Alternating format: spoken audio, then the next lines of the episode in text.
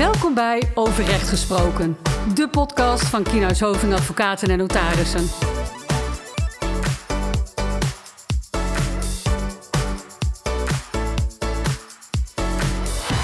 Daar gaan we. Overrecht gesproken aflevering. 27, Dat denk ik wel, hè? 28, 27. 27. Ja. En de derde in de serie over Yes. het ontslag op staande voet. Ontslag op staande voet. Het is zaterdag 31 juli op dit moment. We zitten bij Tom Profijt Ja. in de woonkamer. In de huiskamer aan de achtertafel. Ja. Eens wat anders. Want wij zouden deze week de podcast opnemen op kantoor. Of bij kantoor of in kantoor. Alleen eh, het programma liep even wat anders deze week. Dus eh, spulletjes onder de arm en meenemen. Dus nu zitten we lekker in, eh, in Wierden. Op de eerste dag van mijn, eh, van mijn vakantie. Leuk hè? Zitten we een podcast op te nemen. Vind je het fijn dat je nog even eh, in je vakantie nog een, een, een podcast mag opnemen? Ik moet eerlijk zeggen dat het opnemen van een podcast niet voelt als werk. Nee hè? Nee. Nee, nee, het is inderdaad, eh, het is leuk, hè? leuk om te doen. Ehm, maar goed, daar zitten we dus aan de achtertafel bij mij in de woonkamer. Ehm, waarbij ik niet kan garanderen dat er geen bijgeluiden komen van kinderen die niet willen slapen. Maar goed, we gaan het zien. Ach joh, dat hoort er allemaal bij. Hoort er allemaal bij. Zo is dat. Nou, eh, vandaag dus inderdaad de derde aflevering in onze serie over het ontslag op staande voet. Waarbij we zullen ingaan op de onverwijldheid of zoiets. hè? Ja. ja, en daar hebben we vorige week natuurlijk al een heel klein beetje wat, eh, wat over gezegd. Hè? Althans, vorige week, vorige aflevering moet ik dan zeggen. ja. Ehm, toen hebben we het zeker bij die uitspraak eh, van, die, van die zorgmedewerker hebben we het daar al even over gehad. Hè? Maar toen hadden we het met name natuurlijk over de aard van de dringende reden. Ja, wanneer is ontslag op staande voet nu gerechtvaardigd? Wanneer mag je overgaan tot het geven van een ontslag op staande voet? Ehm, en dat hebben wij inderdaad ook behandeld aan de hand van die twee uitspraken. En vandaag dan dus, eh, hoe snel moet je nu te werk gaan als je ehm, het vermoeden hebt dat er een dringende reden aanwezig is voor een ontslag op staande voet. Als je een werknemer op staande voet zou willen ontslaan. Ja, wat je noemt de onverwijldheid. Yes, Ja. de onverwijldheid. Ehm, en dan is het denk ik goed om weer met twee uitspraken te beginnen. Om eh, die tegenstelling eh, weer eens weer te geven. En ook eens aan te geven hoe verschillend daar ook over geoordeeld wordt. En ook ehm, hoeveel het uitmaakt eh, waar het over gaat. Hè, wat de feiten en omstandigheden zijn. Ehm, een uitspraak van de rechtbank in Haarlem. Ja? En de uitspraak van de rechtbank Rotterdam hè, van Ja. vorige keer. Ja. Zal ik mijn uitspraak van de rechtbank Haarlem eerst doen? Als jij begint met die van jou, dan eh, doe ik daarna doe ik, eh, die die jij de vorige keer deed. Ja. Nog een keer. Dunnetjes over. Dat doe ik. Ehm, Oké, mijn uitspraak is dus van de eh, rechtbank Haarlem. En die uitspraak die dateert van eh 13 april 2021. Dus vrij recent. Ja. En wat was daar aan de hand? Ehm daar is een werknemer. En die werknemer die is in dienst bij EMT. En EMT is een EMT cleaning service. Kijk, daar gaat de bel. Want zo gaat dat dus. Ja. Als je thuis aan de achtertafel zit. Ik zag je net Dus- al zo ja, ik denk dat komt DHL komt voorrijden. Er zijn weer pakketjes besteld. Eh, Die ga ik even aannemen natuurlijk. Dat Ja. snap je wel. Snap ik. Ja, moment. Ja, DHL dus. Ja. Nou, een mooi schommel. Mooie ja, schommel. ik weet niet waarom, maar eh, er kwam een schommel binnen. Oké, nou geweldig. Dus, eh, nou ja, Ja. goed. Oké, waar waren we gebleven? We waren gebleven bij de uitspraak van de rechtbank in, eh, in Haarlem. ja, je had EMT verteld wie de, wie ja. de werkgever was. EMT Ja. Cleaning Service, een schoonmaakbedrijf. En we hebben hier te maken met een werknemer die in dienst is getreden in 2020, ju- eh, 13 juli. En deze werknemer die is meewerkend voorman. Ja. Dus heeft een leidinggevende positie, maar werkt ook zelf mee bij schoonmaakwerk. En wat gebeurt er op 30 september? 30 september van 2020. Dat was een woensdag, hè? Ja, dat was een woensdag. Dat heb je snel paraat.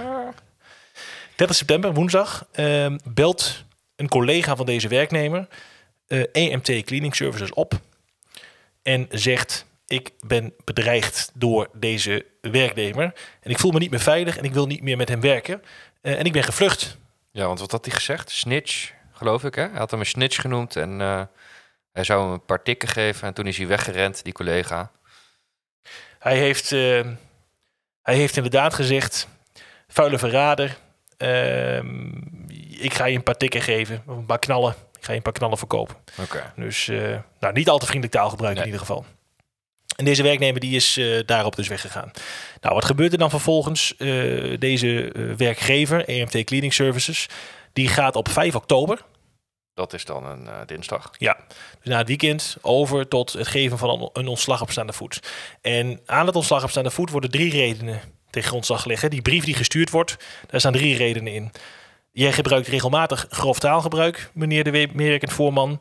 Eh, je hebt onlangs ook werk geweigerd bij ons. En je hebt een collega bedreigd. Nou, ehm, dat regelmatig grove taalgebruik en eh, die werkweigering, die komen niet vast te staan. Ja. Dus daar gaat het niet om in deze kwestie. De, de, rechter, de rechter zegt, joh, eh, dat kan niet tot een ontslag op staande voet leiden. Dan blijft dus staan de bedreiging van de collega. Ja. Die bedreiging van de collega heeft plaatsgevonden op 30 september. Ja. Het ontslag op staande voet op 5 oktober. Er zit vier dagen tussen en een weekend. En de rechter zegt hier, dat is niet onverweld. Dat is niet snel genoeg. Je bent niet snel genoeg overgegaan tot het geven van een ontslag op staande voet. En dat gaat dus ook mis. Dat ontslag op staande voet, dat, eh, dat houdt geen stand. En dat is dus procedure. uitsluitend omdat het niet snel genoeg was. Uitsluitend omdat het niet snel genoeg is. Want de rechter zegt op zichzelf genomen kan een bedreiging van een collega uiteraard wel een dringende reden opleveren. Dat kan best, eh, want het hoort, hoort gewoon niet. Maar eh, ja, dan moet je wel gas geven als Ja. je als werkgever vindt dat dat een ontslag op staande voet is. Oké. Dus eh, eh, vier dagen ertussen en eh, dat is niet eh, voldoende. Nou, Of niet voldoende, is te veel. is te veel. Dat is Ja. te veel. Ja, Ja. precies. Dat is eigenlijk wel grappig, hè? want ik, ik zal hem meteen overnemen en dan over mijn, mijn uitspraak gaan spreken. Want we hadden het vorige week hadden we het natuurlijk over die uitspraak van die verpleger. Hè? Ik zeg iedere keer vorige week. Als ik vanaf vorige aflevering. Ja, vorige aflevering. Nou ja, onze vorige aflevering. Onze vorige aflevering. Ehm, hadden we het over die verpleger hè, bij Antes. Die had eh, eh, allerlei eh, seksueel expliciet materiaal op zijn computer staan. En allerlei andere dingen ook die niet mochten.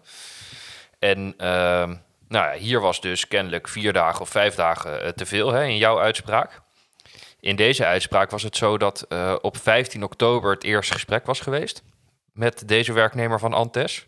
En dat hij uiteindelijk op 17 november, dus dat is een dikke maand later, werd hij op staande voet ontslagen. Dikke maand. Ja, een dikke maand. Dus dan is, eh, en dat werd wel gewoon onverweld gevonden door de rechter, hè, dus snel genoeg. Nou ja, waar zit dat dan in in deze uitspraak? Dat zit erin dat hè, eh, op 15 oktober was er geconstateerd dat hij de printer had gebruikt en dat hij daar een foto had uitgeprint. Dat heb jij de vorige keer ook al verteld, dus Ja. ik zal daar niet al te, al te Nee. lang bij stilstaan. Nee, dat, was een, dat was een expliciete foto, we het zo zeggen. Ja, maar toen waren ze echt nog, eh, was die werkgever echt nog eh, onder, de- ja, onder de impress, eh, hoe heet het? Die waren ervan uitgegaan dat het een privacy schending was wellicht. En dat waren ze aan het onderzoeken. Ja. Toen hebben ze deze meneer op 27 oktober hebben ze hem gehoord. Dus dat was na afronding van dat eerste onderzoek eigenlijk, of in dat eerste onderzoek. En toen hebben ze hem gehoord om zijn kant van het verhaal eh, te horen.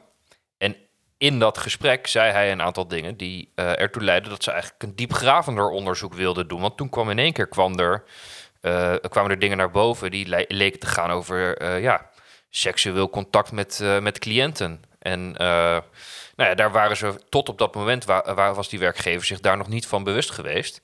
En nu dachten ze van nou, dan moeten we toch wel eh, verder gaan onderzoeken. Nou, en daar hebben ze dus tot 16 of 17 november over gedaan. En toen dat onderzoek eenmaal is afgerond, hebben ze hem meteen op staande voet ontslagen. Precies. Dus daar zie je dat, dat, dat ook in een hele lange periode er nog steeds wel onverweldheid gegeven kan zijn. Hè? En dat de, dat de onverweldheid op zich er nog wel kan zijn. Maar dan moet je wel iets doen en je moet ook iets moeten doen. Precies, dus wat je dus ziet is, is de uitspraak die ik net besprak, vier dagen ertussen, niet onverweld. Uitspraak die jij nu aanhaalt, die we de vorige keer uitvoerig behandeld hebben ook, ja, alle feiten. Eh ruime maand, wel, wel onverweld. onverweld, Ja. hè, dus, dus zo zie je hoe lastig het soms ook is om, om, om, eh, nou ja, om, van tevoren in te schatten of iets onverweld is of niet. Eh, en, en wat we gaan doen vandaag tijdens deze podcast is daar proberen eens wat inzicht in te geven. Wat feeling mee, eh, dat je als luisteraar er wat feeling mee krijgt van goh, wat, wat speelt daar nu een rol bij, bij die onverweldheid, bij die snelheid. Ehm, en dan denk ik dat het goed is dat we even overgaan tot, nou ja, tot de bespreking van die materie. Hè, van goh, waar hebben we het nu over? En dan dat we daar even twee fases gaan onderscheiden. Ja. Ik mag de derde fase voor jou niet noemen. Nee, ik vind Nee, de derde fase te mee theoretisch. Ja, Nee, daar ben, je, daar ben je voor gaan liggen. ja daar ben ik... heb ik wist eh, niet dat jij een veto-recht had. Ja, nou dat is wel zo. Ja, nee, maar dat is dan duidelijk. Oké, maar dan, dan is die in ieder geval eh, geskipt. Misschien dat ik hem dus stiekem toch tussendoor fiets straks. Ja, maar dan ga ik gewoon heel hard er doorheen zingen of zo. Oh, oh, nee, dat is ook goed. Nou, dat wil ik horen, dus dat ga ik zo meteen proberen. Nee, Ehm, we, hebben, we hebben natuurlijk die eerste fase. Hè? De- de- de- wanneer begint überhaupt die onverweldheid te lopen? Dat is eigenlijk eh, de vraag. Wat is het eerste meetmoment? Ja, precies. Wat is het eerste meetmoment? Het eerste meetmoment is eigenlijk het moment dat eh, diegene die het ontslag zou kunnen mogen geven, hè, dat die een concreet vermoeden heeft dat er een dringende reden is, wellicht. Eh, en dat hij ook een idee heeft wie dan die dringende reden ja, zou hebben gepleegd. Hoe zou je dat noemen? Ja, nou, in ieder geval Ja. wie daarvoor verantwoordelijk is. Dus, Ja. dus er moet een, moet een idee zijn over een ontslag op staan, staande voet waardige gebeurtenis. En eh, enige bekendheid met de persoon die het dan gedaan zou moeten hebben. Precies.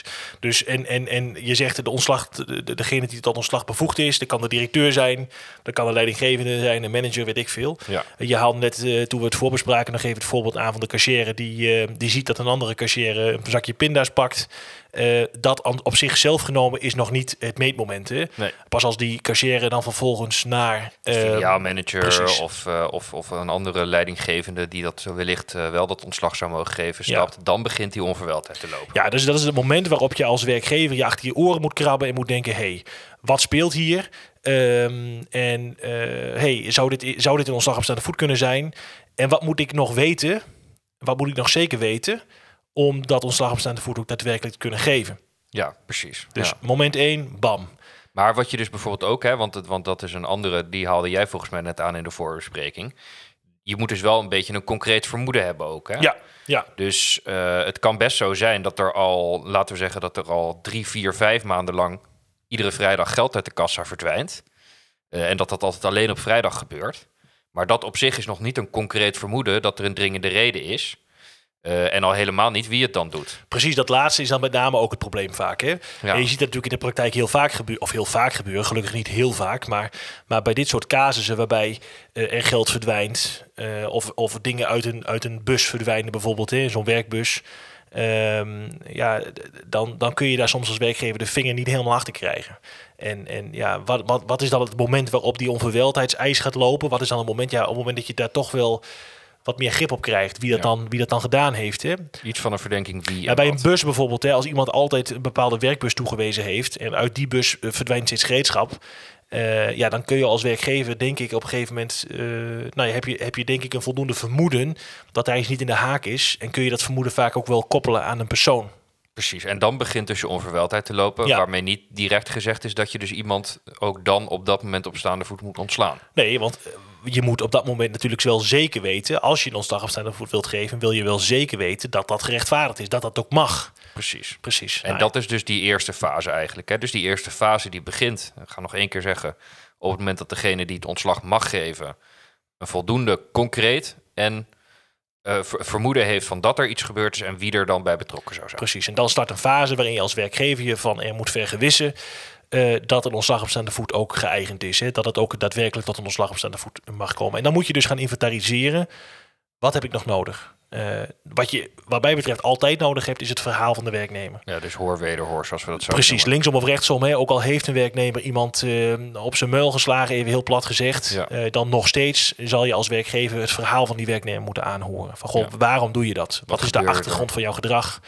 Eh, en in theorie kan die werknemer daar een hele goede verklaring voor hebben. Ja. Dus dat weet je nooit zeker. Ja. Maar Dus- dat is dus de, dat is in de meest simpele ontslag op staande voetzaak, zeg jij altijd gewoon hoor wederhoor. Altijd. Dus zelfs als het helemaal duidelijk is, Altijd. altijd hoor wederhoor. Je wilt niet het risico lopen dat op dit soort futiliteiten hè, van hoor weder hoor je zaak misgaat. Het is natuurlijk doodzonde.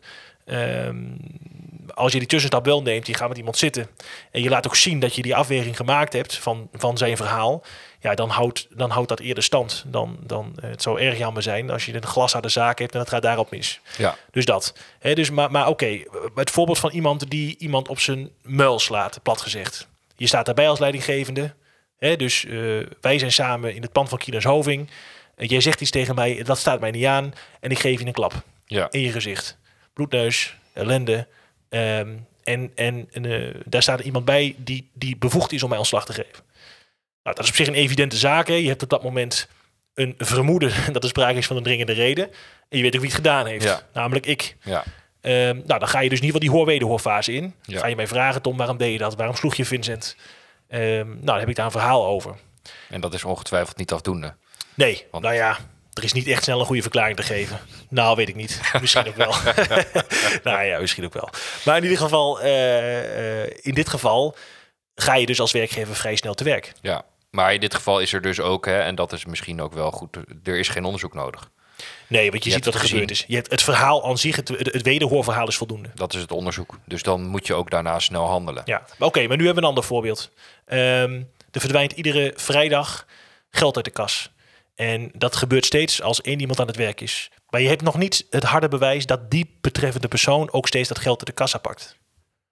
Wat dan? Ja, dan zul je dus wel eh, die onderzoeksfase in moeten gaan. En dan zul je dus wel moeten gaan nadenken... hoe ga ik nou dat bewijs tegen die ene persoon... waarvan ik vermoed dat hij het doet, rondkrijgen. Ehm, nou daar heb je natuurlijk allerlei middelen voor waarop je dat zou kunnen proberen. Je zou eventueel kunnen gaan overwegen om met een camera te gaan werken... of eh, daar te gaan posten, verdekt, of nou, verzin het allemaal maar. Eh, maar daar kan dus enige tijd overheen gaan, over dat onderzoek betekent niet dat je vervolgens eh, zes maanden op je handen mag blijven zitten, eh, net zolang dat je eh, het bewijs 24 keer rond hebt. Ook daar moet je dan weer wel ha- haast mee maken. Maar in de kern mag je daar dan dus onderzoek naar gaan doen. Ja. En ik denk dat de regel is hoe ingewikkeld, althans de- basisregel misschien wel is, dat hoe ingewikkelder de dringende reden, hoe uitgebreider het onderzoek zal moeten zijn. Precies dat. Hè? En, en ik denk ook dat een van de vuistregels is als jij het onderzoek doet, als je zorgvuldigheid in acht neemt. Want uiteindelijk mag dat eh, als werkgever wordt, je dat, wordt dat ook van je verwacht. Dat je er zorgvuldig mee omgaat. Omdat een ontslag op staande voet zo'n verstrekkend middel is. Ehm, als je het op de zorgvuldigheid laat aankomen, word je daar niet snel op afgerekend. Nee. Maar, als werkgever. Maar je moet wel gas maar geven. het moet wel onderzoek blijven en je moet wel bezig Ja, blijven. Je moet wel bezig blijven. Het moet niet zo zijn dat het een paar dagen stil Nee. ligt. En wat doe je in de tussentijd met de werknemer dan? Nou ja, eh, je zou hem, als het uh, een beetje afhankelijk hè, van de aanleiding, maar als je zegt ik moet wel een uitgebreid onderzoek doen, eh, zou je hem, zoals bijvoorbeeld ook in die Antea-kwestie, hè, waar ik het net over had, eh, zou je hem kunnen schorsen. Eh, dan loopt hij niet op de werkvloer rond.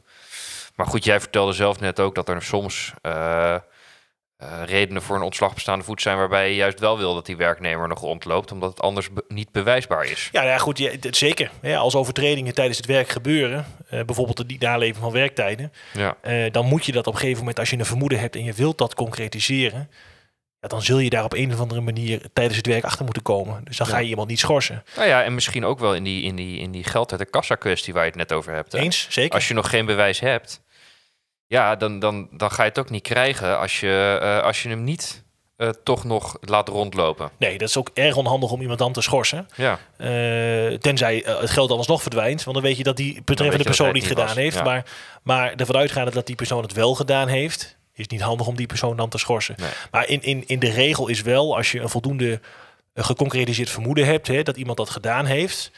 En je wilt nog onderzoek verrichten waar je niet per se diegene op het werk voor nodig hebt. Dat het dan op zijn minst raadzaam is om die persoon ook te schorsen. ja, Want daarmee benadruk je als werkgever ook dat het voor jou een hele erge belangrijke zaak is. Dat het een halszaak is wat hier gebeurd is. ja. En, en, en- en je zwakt in die zin je eigen verhaal niet af. Door iemand gewoon maar te laten lopen. Omdat het bijvoorbeeld te druk is.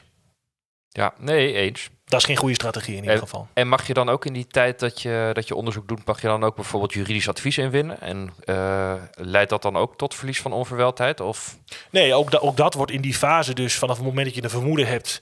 naar het moment waarop je het zeker weet. Hè, die, die fase hebben we het nog steeds over. Eh, is ook het, in, het, het, het, ehm, het inwinnen van juridisch advies gewoon geëigend. ja, Er zijn gewoon een aantal stappen die je soms gewoon wilt zetten. Je wilt soms even ruggespraak houden met een, een, een advocaat of een andere rechtsbijstandsverlener. Van goh, dit is de casus, hoe ga ik daarmee om? Maar ja, die moet dat dan vervolgens niet drie of vier dagen op zijn bureau laten liggen. nee. Want dat wordt je als werkgever wel aangevreven. Ja, dus die moeten ook dan weer eh, voortvarend handelen hè, en haast maken. Ja, Gas denk- geven, zoals juist. De gas geven. Ja, maar ik denk ook dat je als werkgever je moet realiseren dat je te allen tijde verantwoordelijk blijft voor die onverweldheid. Je mag niet naar een ander wijzen. Als jij het eh, onderzoek laat verrichten door een externe partij, wat op zich prima kan, Ja, moet Als je jij- er bovenop dan zitten. moet je er bovenop zitten. Als jij eh, een juridisch eh, dienstverlener vraagt om advies, dan moet je er bovenop zitten. Hè? Want, want uiteindelijk ja, is het wel erg zonde, ook als het op die onverweldheid dan misgaat. Eens, eens. Dus dat. Nou, dan hebben we dus die fase gehad. Hè? Precies, we hebben het bewijs rond. We weten zeker dat Pietje het gedaan Ja. heeft. Eh, dus alles is rond eigenlijk. En dan? Mag ik dan nog weer een week wachten? Nee. Dan, moet je, dan wordt er van jou verwacht, hè, en dat is denk ik dan eh, wat je heel goed in je oren moet knopen als, als werkgever.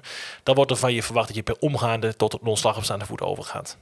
Hè, dus niet treuzelen, gas geven. Hè, dat is echt wat je moet doen. Eh, dus constateer je op, op, op woensdag dat, dat, dat je die dringende reden hebt, dan ontsla je diezelfde woensdag nog. Ja, dat doe je gewoon. Je gaat niet wachten tot donderdag. Dus waar je in die eerste fase de ruimte hebt om onderzoek te doen, hè? eh, en die kan best even duren. Hè? Dus die eerste fase is van dat moment van vermoeden tot aan bewijsbare zekerheid. Daar kun je best lang over doen. Mits je wel de hele tijd bezig bent. Mits je bezig bent en een goed verhaal hebt en zorgvuldig bent, et cetera. En die tweede fase, vanaf het moment dat ik weet het zeker, tot het moment van ontslag op staande voet, dat is eigenlijk is er geen excuus om te zeggen, eh, ja, dat heeft nog twee dagen geduurd of Nee, een dag. Haast is dan geboden. Ja, en natuurlijk zijn er extreme gevallen waarbij iemand op dat moment niet kan overgaan tot het geven van een ontslag op staande voet. Er zijn altijd gevallen te bedenken waarbij je dat kunt repareren. Ja. Eh, Stilzitten. Eh, misschien was je, had je een acute blinde darmontsteking en, en, en moest je ineens worden opgenomen. Nee? Goed, maar- dat zijn van die extreme situaties, maar hoofdregel nee. Dan Nee. moet je direct overgaan tot. Gewoon meteen doorpakken. En wat belangrijk is, en, en dat is dan weer een, een, een klein zijstapje. Als je dan vervolgens overgaat tot het geven van een ontslag op staande voet, dan moet je wel heel goed bedenken, wat is nou de reden? Waarom geef ik iemand nu een ontslag op staande voet? Wat heb ik allemaal geconstateerd in die fase van onderzoek? Ehm, wat heb ik bewezen gekregen? En wat is voor mij nu uiteindelijk de reden dat ik deze persoon ontsla? Want als je redenen vergeet aan te voeren, dan kun je ze later niet alsnog bijvoegen. Dus het is ook een soort van pijlmoment. Hè? Op het moment van ontslag op staande voet is het moment waarop de redenen van dat ontslag op staande voet als het ware in beton gegoten raken. Ja, we maken een soort foto en alles Ja. wat er dan op die foto staat, dat doet mee. Dat doet mee. Eh, en alles wat er nog niet op die foto staat, doet niet mee. Dus zorgvuldigheid ook daar is geboden. Ja, dus wel haast, maar ook zorgvuldig. Haast en zorgvuldigheid. Ja, Oké. dus dat is wat mij betreft. Ja, en dan komt de derde fase die ik niet mag bespreken. Nee, ja. Waarbij je hebt toegezegd dat je een liedje ging zingen. nee ik, denk, ik, denk, ik denk, ik ben toch benieuwd hoe je deze gaat. eh, nou, nou, in literatuur wordt wel gezegd, joh, als je dan overgaat tot een ontslag op staande voet, dan is dat uiteraard ook per direct. Je gaat niet iemand zeggen van, nou ja, je ik- morgen op staande Nee, voet. daar gaat het Per niet. morgen. Nee, je gaat niet een brief, in een brief sturen van joh, ik ga dat doen. Ja, Ehm, dus, dus die fase moet ook, ja, die fase valt wat mij betreft samen met fase 2. ja, precies. Dus Het eh, moment tussen de opzegging en het einde van de arbeidsovereenkomst. moet gewoon per omgaande, per direct. Hè, dat moet je ook doen. En als werkgever leg je dit natuurlijk allemaal uiterst zorgvuldig vast. Ja. Toch? Ja, dat ben ik helemaal met je. Nou, volgens, mij, volgens mij is dit wel het verhaal. Ja, dit is ook het verhaal. Ja, dus gewoon ehm, samenvattend is de conclusie eigenlijk. Gas geven, Gas geven? zorgvuldig zijn. Yes. ehm, en een onderzoek mag, Ja. mits daar ook aanleiding voor is. Hè? Ja. Dus je kunt niet een onderzoek gaan doen naar eh, de, de kwestie die jij net vertelde, dat je erbij was toen eh, de ene collega de andere collega eh, in zijn gezicht sloeg. Daar is verder weinig onderzoek aan te doen. En dan krijg je dus inderdaad ook de situatie van de bedreiging. Hè? Van die, die, die uitspraak die je aan het begin besprak. Ja, daar is gewoon te lang gewacht. Want daar was geen onderzoek nodig. Daar had gewoon doorgepakt kunnen en moeten worden. Ja. Ja. Had die werkgever nu gezegd, ik, had ook, ik wil ook nog andere werknemers horen die bij het voorval geweest zijn en die waren pas maandag beschikbaar. Nou, weet ik dan veel. hè, het Dan, anders dan geweest. zou je misschien kunnen repareren. Ja. Maar ook daarvoor geldt, eh, nou ja, zorgvuldigheid en, en, en snelheid. Die gaan in die zin, dat zijn twee begrippen die gaan wel hand in hand bij de ontslag op staande voet. Ja. In het kader van de onverweldheid. Ik denk dat we het hierbij kunnen laten. Volgens mij hebben we hem rond. Volgens mij ook. Ehm, dan hebben we de tweede aflevering, althans de derde eigenlijk in de serie. Ja. De eerste was een algemene inleiding. Dan hebben we de vorige keer in de serie gehad over de aard van de dringende reden. Wanneer is een ontslag op staande voet gerechtvaardigd? Vandaag hebben we het gehad over hoeveel snelheid moet je nu in acht nemen. Ehm, en dan gaan we het de volgende keer volgens mij hebben over de gevolgen van de, De gevolgen. voet. En misschien nog wat, eh, wat tips en tricks samenvattend als, Ja. eh, als afsluiting. Ja, misschien plakken we er nog een extra aflevering aan vast. Ja. Of we doen het de volgende aflevering. Nou ja, we zien het wel. Jij gaat in ieder geval eerst lekker met vakantie. Zo is het. Volgens mij heb je, daar wel, eh, heb je dat wel verdiend. Ben je er wel aan toe? Daar ben ik wel aan toe. Ga je nog in. Eh, Frankrijk wellicht. Lekker. Eerst nog even een testje doen en dan eh, de grens over. Maar de vaccinaties zijn binnen, dus eh, dat scheelt. Ja, tweede prik eh, tegen de tijd dat deze podcast online staat bijna gehad. Precies, nou dat is mooi. Dan wens ik jou bijzonder veel plezier. Uh, jij als luisteraar ontzettend bedankt weer voor het luisteren naar deze podcast uh, van Overrecht gesproken. Als je een review achter wilt laten, dan zouden wij dat zeer op prijs stellen. Dat mag uiteraard in je favoriete podcastkanaal. Ook als je suggesties hebt voor een podcast, uh, laat ze achter in onze podcastkanalen. Stuur ons, ons een LinkedIn bericht of een mail via podcast.kinashoving.nl. En wij hopen je uiteraard de volgende keer weer te mogen begroeten bij onze podcast. Yes, tot de volgende Mooi. keer. Tot de volgende keer, tot de volgende podcast. Dit was Overrecht Gesproken, de podcast van Kienhuis Hoving. Heb je vragen of wil je meer informatie? Stuur dan een e-mail naar podcast.kienhuishoving.nl Wil je niets missen? Abonneer je dan op onze podcast via jouw favoriete podcast-app.